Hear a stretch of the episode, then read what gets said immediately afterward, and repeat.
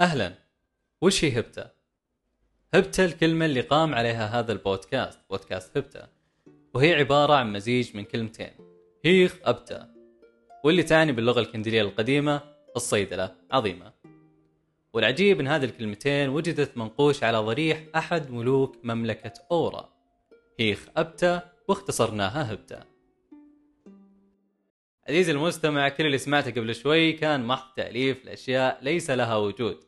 مثل كثير أشياء نسمعها ونتداولها ونكاد نؤمن فيها. ولا نعرف شيء عن أصل هذه المعلومات ولا ندري بصحتها من عدمها. في بودكاست هبتة نطرح عدة مواضيع ونناقشها بأساسها الصحيح. والحين نرجع بقصة اسمنا هبتة. قد يخيل لك من الوهلة الأولى أن اسم هبتة مأخوذ من رواية هبتة اللي تكلم فيها الروائي محمد صادق عن مراحل الحب وعالم اللي جمع فيه بين الألم والأمل. أو ممكن يروح بالك للفيلم المشتق من نفس الرواية من إخراج هادي الباجوري واللي حقق مبيعات رهيبة سنة إنتاج 2016 لو أنك عاشق للكيمياء العضوية ممكن تتصور سلسلة مستقيمة من سبع كربونات مشبعة أو ممكن تتوقع اسم عبثي لا أكثر ولا أقل. في الواقع هبتا كمادة سمعية هي حاجة مختلفة نوعا ما. هبتا هي سبعة طلاب شغوفين بمجال دراستهم. سبعة من الصيادلة قرروا أنهم يشاركون معرفتهم. في هذا البودكاست راح تتلقى أيها المستمع العظيم جانب من القصص والتجارب والمعلومات القيمة والحساسة اللي ما انكشف عنها ستار.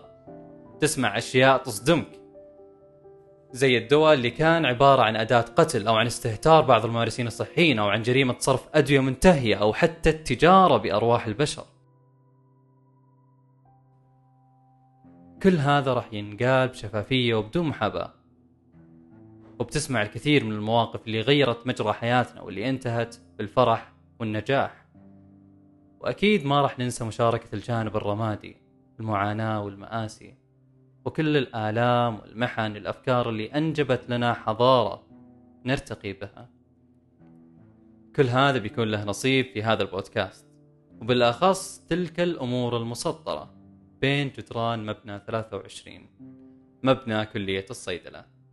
أنا وليد طالب صيدلة وهذا بودكاست هبتة.